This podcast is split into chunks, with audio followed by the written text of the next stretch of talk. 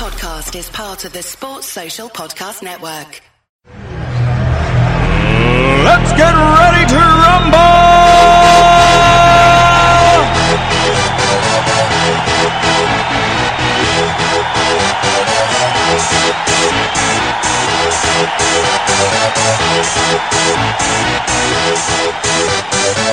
Y'all ready for this?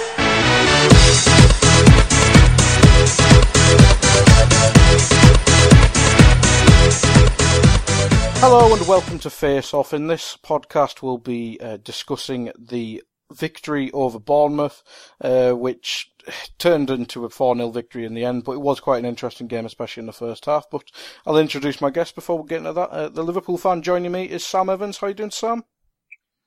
Really, really happy Red at the moment, mate. Top of the league. Can't be any happier. Absolutely, absolutely. And the Bournemouth fan graciously joining us is Mike Dunn. How are you doing, Mike? All about bad weekends. I lost 4-0, so wasn't good. I broke my phone as well this weekend, and a few other things went awry. But hoping to, as I said earlier, relive the misery this evening. But big thank you for joining us. I mean, some people would drop out, but Mike, we will start with you because obviously. The starting 11s obviously impacted the game hugely, and to much surprise to many fantasy Premier League players, Wilson was injured and wasn't playing.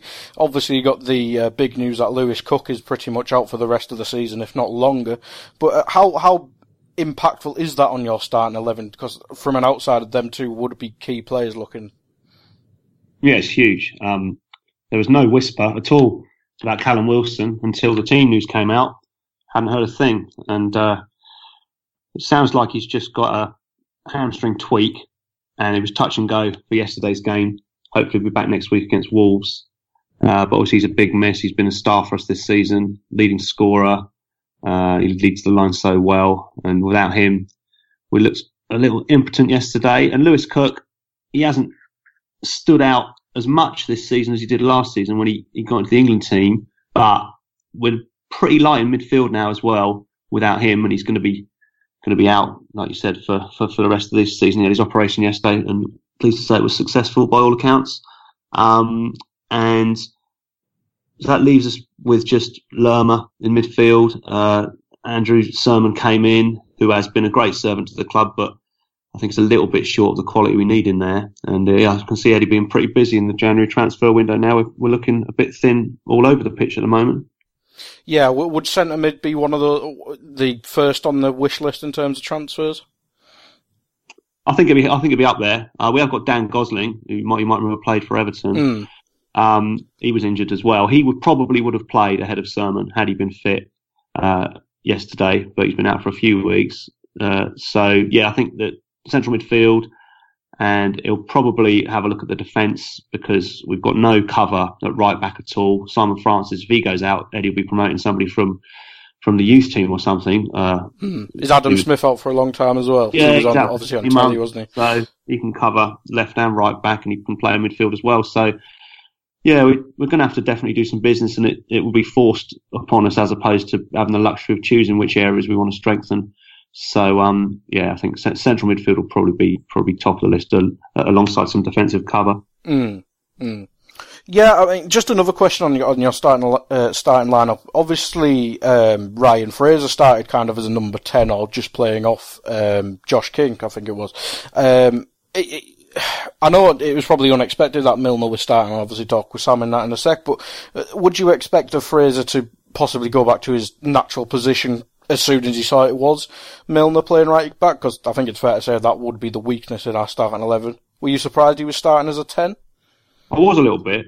The team news I saw had Brooks playing in the number 10 role. He's played there for Sheffield United, and that was what I expected to see. But as soon as the game kicked off, you could see that Fraser was playing through the middle, which kind of dilutes his threat with his pace a little bit. And, Milner's got a lot of qualities, but I suspect Fraser could outrun him.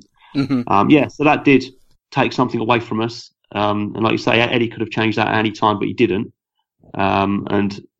Brooks didn't get much change out of Milner, and Fraser didn't get much change out of your central defence, so it didn't really work, did it? Yeah, not really. But Sam, coming to you, obviously we had a well, just not a random, but it was a much changed team from the one in midweek, and, well, much more successful, I think it's fair to say. But, I mean, we've got to talk about the new look midfield. I know it wasn't really Keita playing as a central midfielder, but we finally got to see Fabinho and Keita on the pitch at the same time. Yeah, it's mad how long it's taken to actually get to see the both of them together in tandem finally, and I think we just saw the step up that they are from the usual midfield that we've got. You know, obviously there's a lot of work to be done still, and I still think they've got a lot of improvement to make. You know, but I think we really did get to see what a difference it makes to have a guy like Keita in our midfield who can actually run with the ball. I think we've really missed Oxlade-Chamberlain's contribution when it comes to just carrying the ball in midfield. I think all the other guys do tend to struggle with that element of the game. So with his running and Fabinho's control in the midfield and progressive passing, I think it was a real breath of fresh air for the Reds.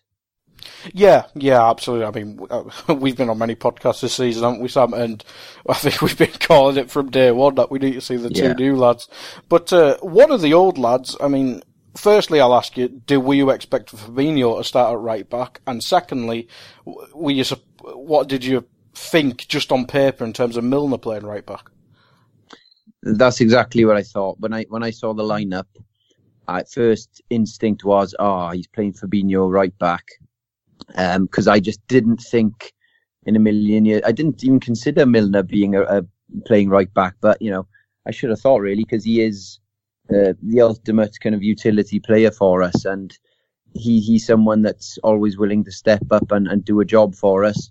And you never hear a bad word said about the guy. So I was a bit kind of disappointed when I first thought that Fabinho was going to be right back, because I really wanted him in midfield. So really, really happy then to see him playing there. And, I think Milner did a decent job as well. I totally agree. I thought maybe they'd try and target Milner, especially with the joy that Fraser's had against us in the past. So I was really relieved to see that happen. And, I think that might have been a mistake on Bournemouth's part. Yeah, I think when we go through the match incidents, I mean, we'll probably talk a bit about Milner later on, I think it's fair to say. But, I mean, we'll actually get into the game now, and then, Sam, I'll start with you. I mean, it wasn't that eventful until the first goal, but, I mean, what did you make at the start of the game? Because we seem to have a lot of the ball, but not too much threat.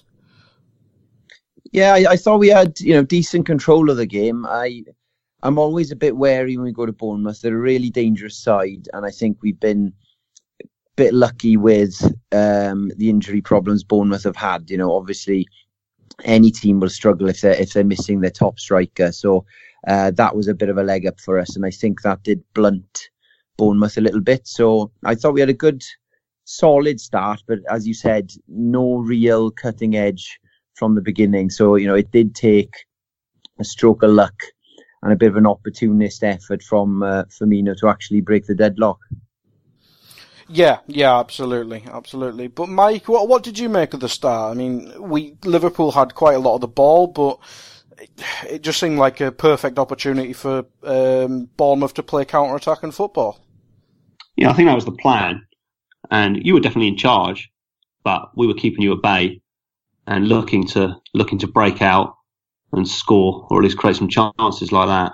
But we didn't really get anything clear cut and until you scored, and we didn't get much after that. I mean, there was one chance. I think David Brooks had a shot at the near post. It was a difficult chance because he couldn't really put it anywhere else because he had to react quite quickly and he was at an angle. But apart from that, we didn't create much, and then the house kind of fell down once you scored. Yeah, just a wee bit. But Sam, we might as well come to the first goal, because the first half wasn't too eventful, as I said, but it was offside. I think we'll both agree on that. But good interplay by Firmino and Salah, which we've probably been missing a bit this season. Yes, we did have a few of those during this game. Nice little 1-2s, and it was real positive signs that we're starting to gel. Got to admit, definitely offside. Very marginal, though. I think it's one of those tough ones where Salah held his line quite well and ran kind of horizontally while one of the Bournemouth defenders kind of dropped back just after the pass. So I can understand why the linesman didn't quite get it right. It is a difficult one.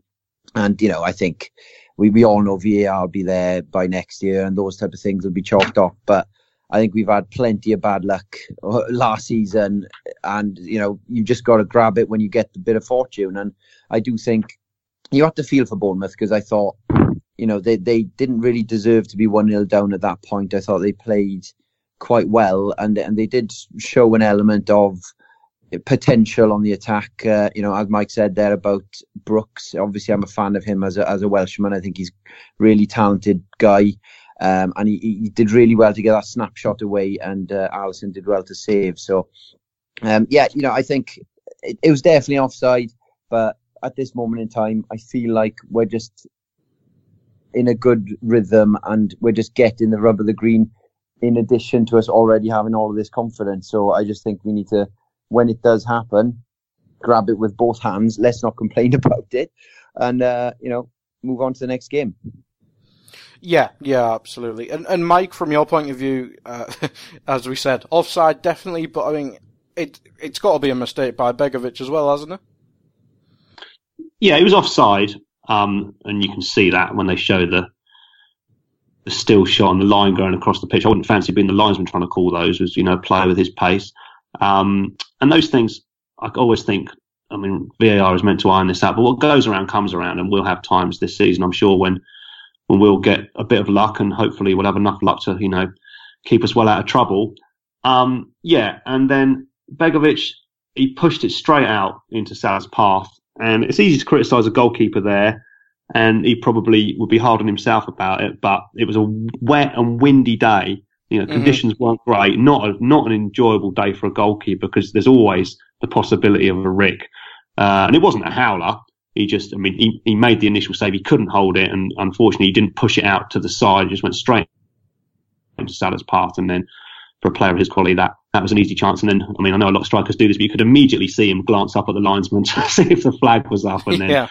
I noticed yesterday on each of the goals he scored, I don't know if you've got any information on this. There was no happy celebration. He was very stony-faced. He didn't really do a great deal. Even on the hat-trick goal, he just kind of trotted over to the fans, didn't look that pumped up. Has he had some problems that, you know, that most of the fans of other clubs wouldn't know about, or is he just trying to build his goal tally? He won't be happy till he gets to 40?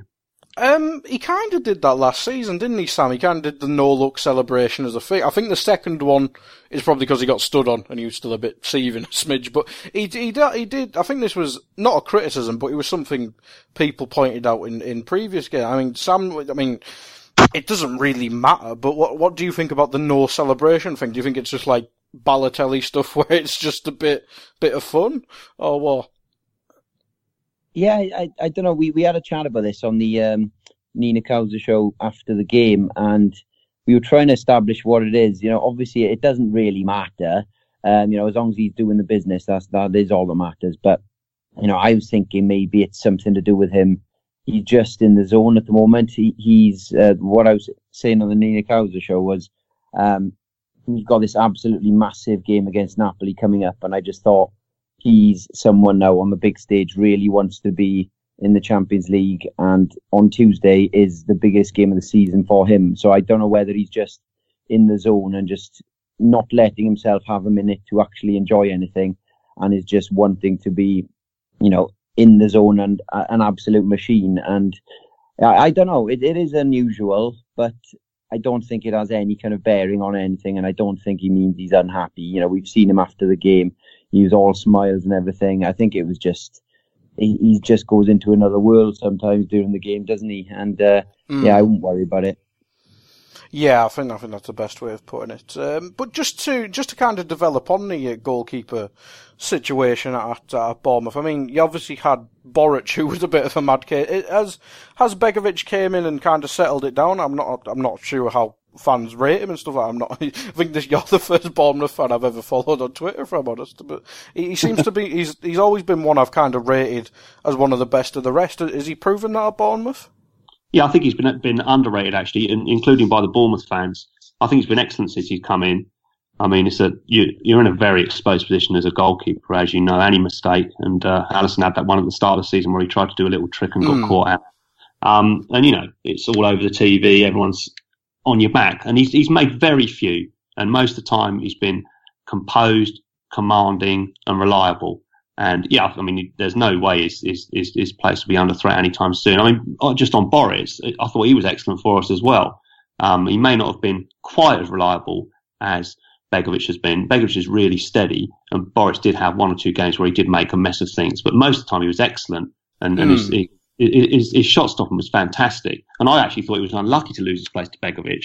But once Begovic got in the team and had a run of games, I could see why Eddie put him in. Yeah, absolutely. But, I mean, Sam, I haven't got this on the agenda, but I think we do have to talk about our goalkeeper. Even in the Burnley game, huge performance there with that save. But in this game again, I mean, it's just all summed up by that huge header, isn't it? He's a magnificent bastard, isn't he? He's so good. Oh, my God. It's so nice having a goalie of this standard. You know, I can't remember ever having one this good, to be honest with you. Probably the best one we've had in my time supporting the Reds has been Pepe Reina. And, you know, he ended up declining a bit at the end. But he's just so good. You know, that shot from Brooks was actually a really tricky one because he hit it so early. And, you know, Alisson just did the standard, block it, knock it out for a corner. Straightforward, you know, everything he does. It's not only that he's a good shot stopper, but he just suits this team so well as well, and that's what I like so much about him. You know, he's always alive. He's always waiting to get us on the counter attack. He's got good feet, so he's always an out ball for us. You know, that was always a problem with Mignolet, where the back four, when they got into a bit of trouble, they'd end up not wanting to pass it to Mignolet because they were worried about his distribution, so they just kind of kick it out of play or make a bad decision. No, he's just part of the build-up, which is, you know, unbelievable, really. And yeah, with Begovic, I think he's doing a good job as well. I think it would be a bit harsh to criticise him too much for that first goal. If you watch the replay, he was unsighted for the start of the Firmino shot, and it kind of swerved around one of the defenders. And it did that classic bounce just before the goalkeeper thing, which is just so hard to deal with. So I think it would have been really tricky for him to be able to parry it away from goal to either side because of that swerve and the bounce just before him. So, but yeah, you know, back to Alisson himself, mate. I'm thinking if he keeps this up, he's going to be possibly our most important player because he is unbelievable at the moment, and he is setting that foundation in order for us to be able to have this amazing run. And he is one of the major factors, along with Van Dijk, obviously, for why we've only conceded the 6 goals in 16 games this season, which is bloody incredible, really, isn't it? Absolutely. And the pink kit makes him just seem better. Just makes him look better. They do say, don't they, that kind of a fluorescent kit, they were doing research into it before, and they seem to think that in the peripheral vision of a striker, they can just see this massive fluorescent thing coming towards them, and it's kind of off-putting. So, you know, even if it's like a 0.5% of a difference, it's something that I'm backing. So bring on the crazy bright goalkeeper shirts if we keep having these results. All the 90s kits, the better, in my opinion. But we'll get back to the game. And Mike, coming back to you, I mean, after Liverpool scored, it seemed to be Bournemouth getting a bit more of footing in the game. Do you think that was from your improvement or from Liverpool's sloppiness? Because I think it's fair to say we did get a bit sloppy. But did you see an improvement in your play? A little bit, yeah, because it was 1-0 and it was coming up to half-time. And I think the players felt that it wasn't necessarily justified, the scoreline, and so they reacted to that, and maybe there's a bit more energy in their play. But I didn't think we looked that superior for any part of that period of the game at all. I think we had a little flurry where we were getting to your half a bit more, but there wasn't a great deal of punch around your area at all, and it didn't really have the impact. Obviously, if we'd have scored before half time, gone in at 1-1. then that would have made a massive difference to the game. But it didn't. Reap any reward, and then half-time came, and before we knew it, we were 2 down. Is that lack of punch a concern in the squad without Callum Wilson then? Because obviously I think this is the first time you've been without him this season. Is that somewhat of a surprise considering the amount of forward-ish options you have on the bench and stuff? It's not a massive concern at the moment. It looks like Callum's going to be coming back. It's not a serious injury, like I said. He should be back next week, hopefully. Josh King had a very successful season a couple of seasons ago when Wilson was recovering from one of his ACLs, and he led the line mostly on his own, like he did yesterday. And so when the team news was announced, obviously a bit deflated, Wilson was missing, but then recalled how well King played in that position as the central out-and-out striker, and that's the position he wants to play, but he can't just have it to himself when Wilson's in the team. And I guess he didn't really pose a great threat yesterday, but, you know, we're up against an excellent team, and you've got an excellent defence. I mean, Van Dijk's an outstanding central defender, and it was just so difficult for King, and he hasn't been in great form this season. He's done all right. He's scored about 5 goals, which, you know, is not to be sniffed at, but he probably would need a run of games playing in that role up front on his own to really get back to the form that he was in previously. It's a concern in as much as then we've got Lys Mousset, who came on towards the end of the game, who has not really established himself in the team but comes off the bench quite often, doesn't score very often. And then we've got Jermaine Defoe, who, when we signed him at the start of last season, there was, you know, a lot of very positive reaction from the fans, because we thought, well, he's good for 12 goals a season, surely, because he's scored so regularly in his career. But he has scored some cracking goals for us, but there's been very few of them. He's scored about 8 goals in the past season and a half. And him coming on now, the fans aren't thinking, oh, well, Defoe's coming on, there's going to be a goal here, because it just hasn't happened. And we haven't played to his strengths, really, and he's lost some of that pace he used to have. So were we to lose Wilson long-term again, it would be a big concern, unless King could re-find his form. At the moment, it's not a massive worry. Yeah, I mean, just hypothetical. Would you rather use youthful Mousset or Jermaine Defoe's, well, used to be safe pair of boots? I think I'd like to see Mousset. I'd like to see more of him and see what he could do, because he is a threat. He's a little bit of a headless chicken now. I don't even think sometimes he knows what he's going to do next. But that can, you know, that can go both ways. If it works, then it's a huge surprise to the opposition as well.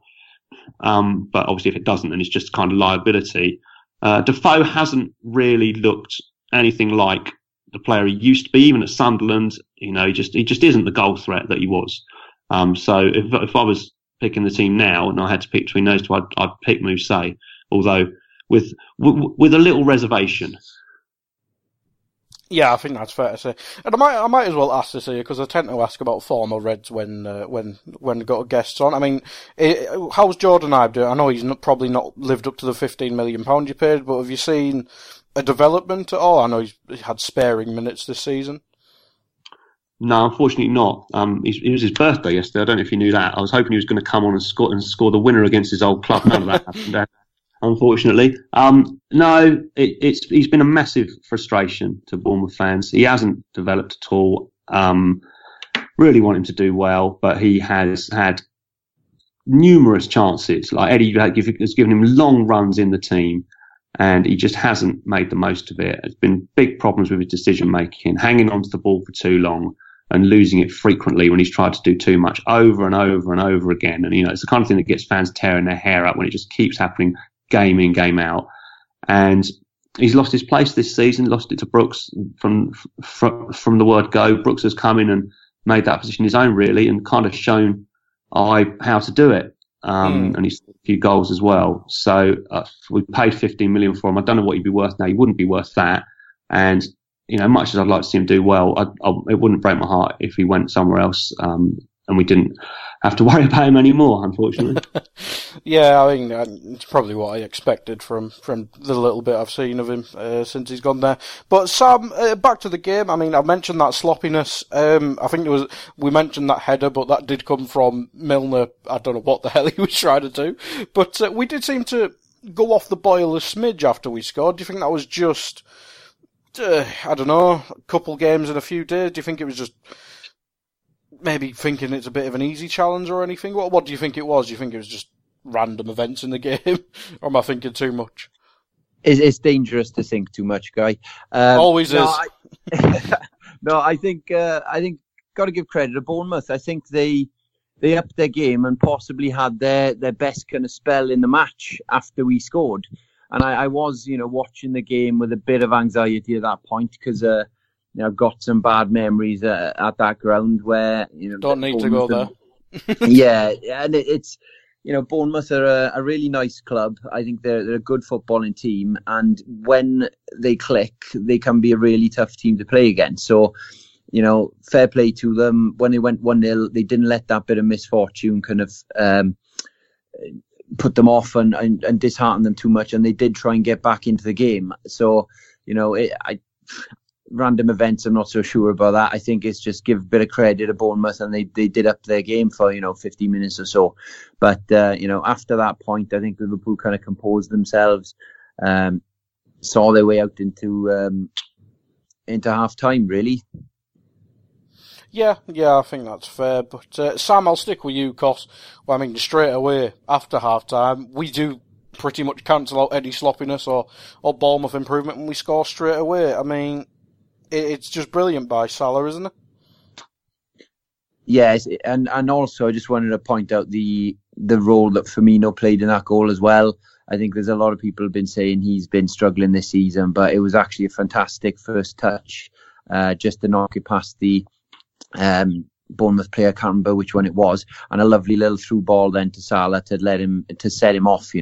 But my favourite part about the Salah finish was how he got kicked in, it's like in the Achilles, wasn't it, by Cook. Cook just tried to take him down basically, and it's exactly what I would have done. I'd have just hacked the guy because you knew you were never going to catch him, and he's fair play to him. You get a lot of these players these days getting a lot of criticism for diving, and you couldn't have blamed him for going down there because he genuinely got kicked, but his eyes were on that goal. He wants the goal himself, and fair play to him. He still had a lot of work to do after that. He had Aki running at him, and he did the old classic, wait till the defender sticks a leg out to try and block it and nutmeg the guy. And again, a little tiny deflection. I don't know whether it would have gone in anyway, but a little deflection as well, just assisting us to make sure it nestled right in the bottom corner. And I just think that was real kind of classic Salah, where he's just... teams are worrying about that pace because it's so dangerous on the counter attack, and that that goal came from nicking the ball off Bournemouth, and then you could just see Salah's eyes lit up. Yeah, absolutely. And Mike, from a Bournemouth point of view, obviously Sam mentioned Steve Cook there, and I've put in the agenda. You mentioned Francis kind of being a divisive player on the preview. Is Steve Cook similarly viewed, or is he more beloved than the team captain, because he did have a bit of a stinker yesterday? He had a nightmare yesterday. That was his worst game I think I can remember him having for us, and I then learned after the game that his young son was the mascot yesterday as well. So oh God, that's horrendous. Awful experience all round for the Cook family. If Simon Francis hadn't made those errors, he'd be like, you'd be able to hear the outrage from the Bournemouth fans from where you are still. He'd have got a hail of pelters, and it'd still be going on. Steve Cook's got a bit more in the bank, and if he was to go on and play like that regularly, then I think he'd be getting similar treatment. But at the moment, it's just seen as a bad day at the office. And for that goal, he gave the ball away in the midfield, and I said to my son immediately as soon as he did, I said, that was sloppy from Cook.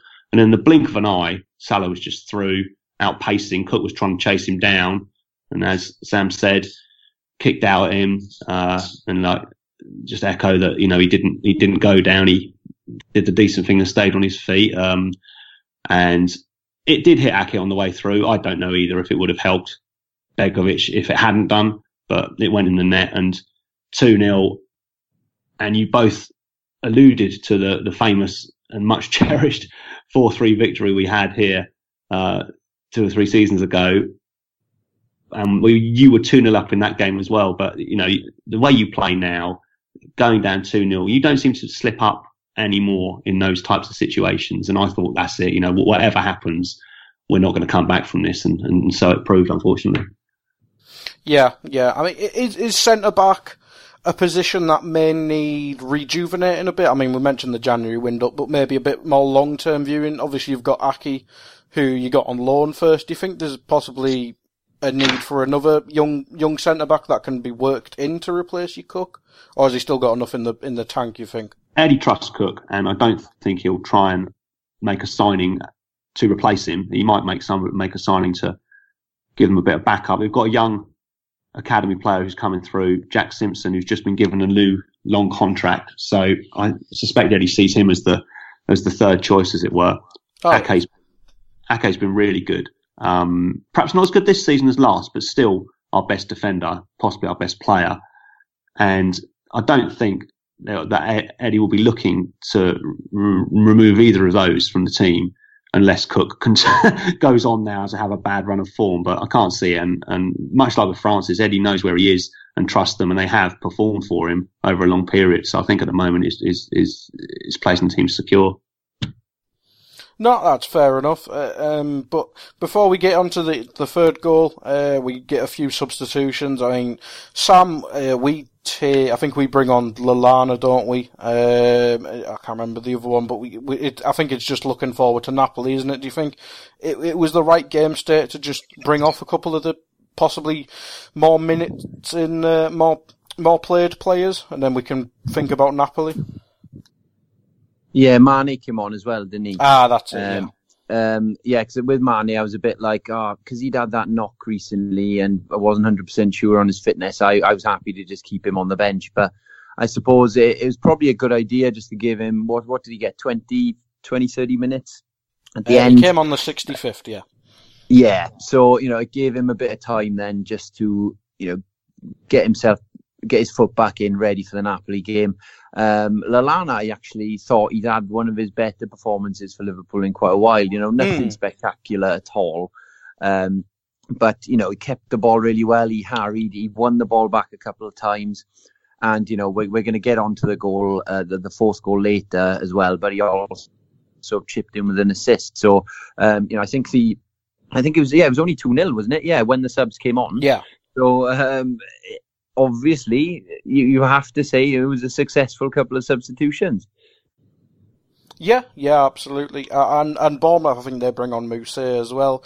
But we'll start with the third goal. I mean, again, it's a bit of a nightmare from Cook. But Mike, I mean, you mentioned at 2-0, you thought the game was over, but was 3-0. I don't want to say embarrassing, but do you think it was damage limitations? Well, before that point and beyond that point. Yeah, definitely by then. I was thinking we need to keep the score down.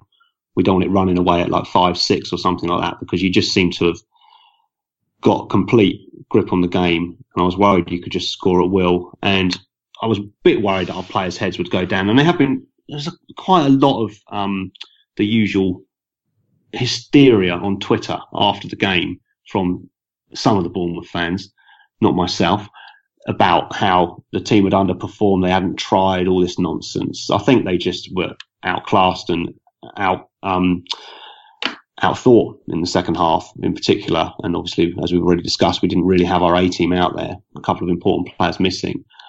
So, yeah, once it got to 3-0, just thought, let's just make sure we don't absolutely collapse here.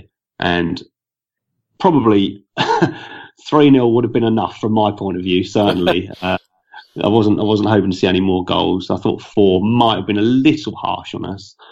3 was probably fair. Not it makes a massive difference, but yeah, and poor old Steve Cook, and he had a hand in the fourth goal as well. So that one, the own goal, it was one of those ones where if he'd scored it at the other end of the pitch, it'd be, you know, a contender for goal of the month or something. But we had another spectacular own goal in our previous home game against Arsenal as well, where Jefferson Lamar just cracked it in yards when he was trying to clear it. So that's 2 home games in a row. Really, well, spectacular and unpleasant own goals. And Steve Cook's day just went from bad to worse, unfortunately. Yeah, I feel bad now that you've told me his kid was a mascot. Oh, that's horrendous. Oh dear. But Sam, I mean, we work it well down the left, and I thought Robbo had a good game overall, but I thought he had a quiet first half. But I mean, this was probably his best or second best cross, because there was one in the first half, that troubled Begovic. But he definitely got better in the second half, I thought. Yeah, definitely. Robbo had that cross in the first half, which was probably our first chance of the game, where I think it was Shaqiri played like a crossfield pass, and Robbo just kind of volleyed it first time across. It was a beautiful ball into the box, and Salah nearly got on the end of it. And then for this third goal, the ball kind of dropped to Firmino on the far right, and he took a lovely little touch inside the Bournemouth player and played a lovely little through ball to Salah down the right. And then Salah played like a crossfielder to Robbo then, who knocked it back to Fabinho. And then we got to see that the quality of Fabinho then, he just kind of carried it forward and slotted it through to Robbo, who then put, a lovely ball into the middle, and you just had to feel for Cook again. It's another one of those goals where you got to have Benny Hill music running in the background. I just feel so sorry for the guy. It was kind of Bergkamp-esque in the turn that he did. But problem was, it was going into his own net. And I think it was more Colo-esque, to be honest. More Jimmy Traore-esque. Yes. Yeah. The Burnley own goal with the pirouette. It felt really sorry for him. I think it came off like his calf, didn't it? And just nestled into the bottom corner. And at that point, I just thought, even though we were the better side and we did deserve to win on the day, if I was a Bournemouth fan, I'd be looking at it going, first goal, he's offside. Second goal is a bit of a deflection. But you don't know whether it would have still gone in. And then third goal, we've smashed it into our own goal for the second game running. So you just, sometimes in football, you just feel like you're just not getting the rub of the green. And I did feel for Bournemouth at that point because, without those, at this level of football, such fine margins sometimes can be the difference.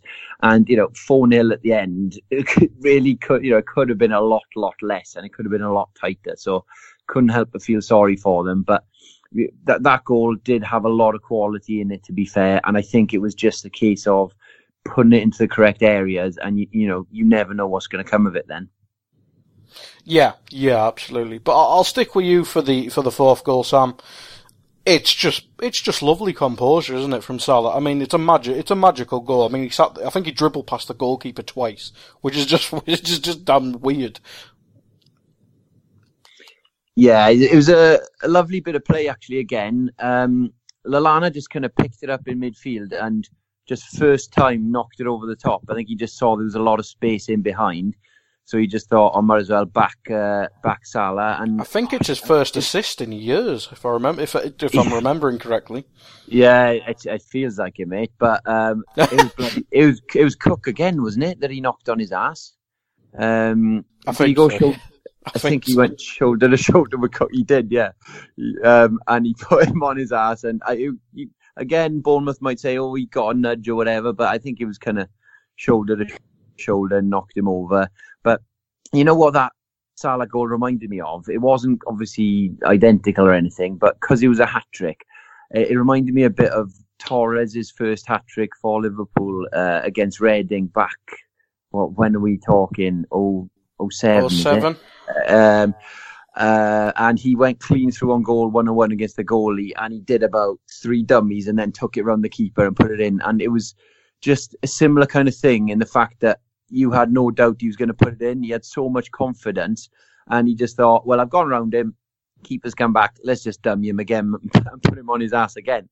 He was just so confident that he was going to set it away, and that's why it reminded me of the Torres thing, because that's when Torres finally kind of clicked for Liverpool, and I thought he has landed, and I think it's a similar thing for Salah now. He has landed this season now. He's finally hitting his peak. And we couldn't have timed it any better with the Napoli game coming up. Yeah, absolutely. I mean, I'll finish with the Napoli game with you, but Mike, I mean, I won't ask you on the goals. I want you to relive that. But onwards from this game, do you just put it down as one of them days? Because I have seen you in games against the big teams as well. You've been much more competitive. Do you think it was just a game compounded by injuries and just an off day all round? Yeah, I think that's probably a fair summary of what happened. We were competitive against Arsenal, United. We were better than we were yesterday against City when we lost 3-1 up there. Yesterday wasn't a great performance. We have beaten some of the bigger teams, yourselves included. Although, you know, those wins are few and far between. And as I said in the preview show, sometimes you're kind of just clinging on at the end like it's a cup tie and you've got a couple of goals and somehow you manage to get to the whistle. But we were nowhere near our best yesterday. And certainly there was issues with the team selection, as we've discussed. The tactics perhaps weren't as effective as they might have been, which is unusual. Eddie usually gets it right, but they're not going to get it right all the time, unfortunately.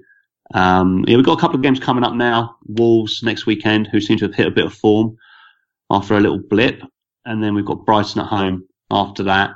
We're in a good position already. We've got 23 points, but we've lost 5 out of the last 6 games now. And despite most of those games being against teams that are above us, it still flattens the mood somewhat in the camp. So we could do with winning at least one of those games, put us on 26 points, and well, can't complain at Christmas having 26 points for a club of our size, because then we've got Tottenham and United just after Christmas. So we certainly could do with at least one more win before. Hey, United's a Europa League match nowadays. But what is the aim for Bournemouth? Is it the European spots then, or just top 10? That's the I think the next aim is the aim is always to do better than the previous season, or better than we've done before. Our best finish has been 9th in the Premier League 2 seasons ago, so they'd be looking to better that, best the points total, all that kind of thing. And then once you do get up above 9th, you kind of are looking at the European places, because usually it goes down to 7th place. And the cups as well. I think fans have been hoping that this year Eddie would pick stronger teams in the cups, on the basis that we wouldn't have to worry so much about staying in the Premier League. But now, with the injuries that have come along, I think maybe we're going to see a weakened team in the third round of the cup. And obviously there's loads of games before that, so there'll be resting players. We've got Chelsea coming up in the quarter-final of the Carabao Cup week after next. And they've just come into some form, beating City. So I think, unfortunately, we're not going to perhaps have quite the crack at the cups that the fans would hope. You never know, but I think that he's going to probably want to steady the ship in the league and see how far that gets us. Yeah, I mean, I do hope Bournemouth do well, because I think it was one of the teams that's everyone's second club, because they play quite nice football. But Sam, before we finish up, I mean, we've got a huge week ahead. Napoli's tomorrow, so it won't have much relevance, but then we've got United at the weekend. Is there anything from this Bournemouth game that you'd like to see carried over? And I am looking at the midfield here specifically. I'd obviously definitely like to see Fabinho and Keita together again for the Napoli match. I just don't know whether he will. Obviously, a lot of it depends on the sports science and minutes and everything, and whether they're happy for the same boys to go again on Tuesday after playing on Saturday. But as long as the sports science and everything's fine and they can start, then that's definitely something I'd want to carry over to the Napoli game. I think we've seen the difference that it makes, and we have to score goals in this game against Napoli. There's no two ways about it. So I think we've seen, Fabinho's effect with the forward passing and getting Robbo away down the left is really important, and Keita's running with the ball as well. So that's definitely something that I really want to see. And then, hopefully the following week, then we can do Bournemouth a favour, smash Man United, and they can pass them in the league again. I love it. We'll finish up there, but we'll come to plugs as well. Sam, anything you want to plug? As I mentioned earlier, we did the live podcast, the Nina Couser show, again, straight after the Bournemouth game. So If you want to give that a listen, it was really good fun and everyone was in a great mood, as you'd expect. And if anyone wants to follow me on Twitter, I'm at Sambo Evans. Good stuff, good stuff. I mean, you've heard enough of Sam because he's like on every third podcast of mine, but do follow him. But Mike, anything you want to plug? Well, there's my book. I wrote a book that came out in May. It's about Harry Redknapp and his time at Bournemouth as manager. He's in the spotlight at the moment. In fact, as we speak, I'm hoping he's going to win I'm a Celebrity tonight, and my book sales are going to go through the roof. So that's called Dean Court Days, Harry Redknapp at AFC Bournemouth, and it's available at Amazon and all other retailers. And apart from that, I just want to say good luck to Liverpool. We play you again in February. Obviously, we'll be looking to get something out of that game. But that game aside, I hope you go on and win the league this year. I think that it's nice to see you win it. You were the dominant team when I was growing up in the 1980s. Haven't really dominated since. And City have, well, they've had a few league titles recently. Liverpool haven't had any. So, I'd certainly pick you over them this year. So good luck. Thank you. I hope you get in the Europa League or even further if something mad happens, or even get a League Cup, as you mentioned. But thanks for that, Mike, and thanks for joining me, Sam, as well. Thanks for listening, everybody. Goodbye. Let's get ready to rumble!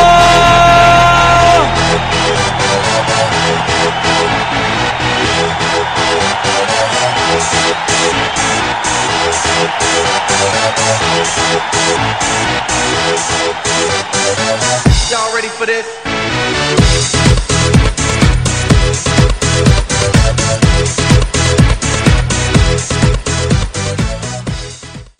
Sports Social Podcast Network.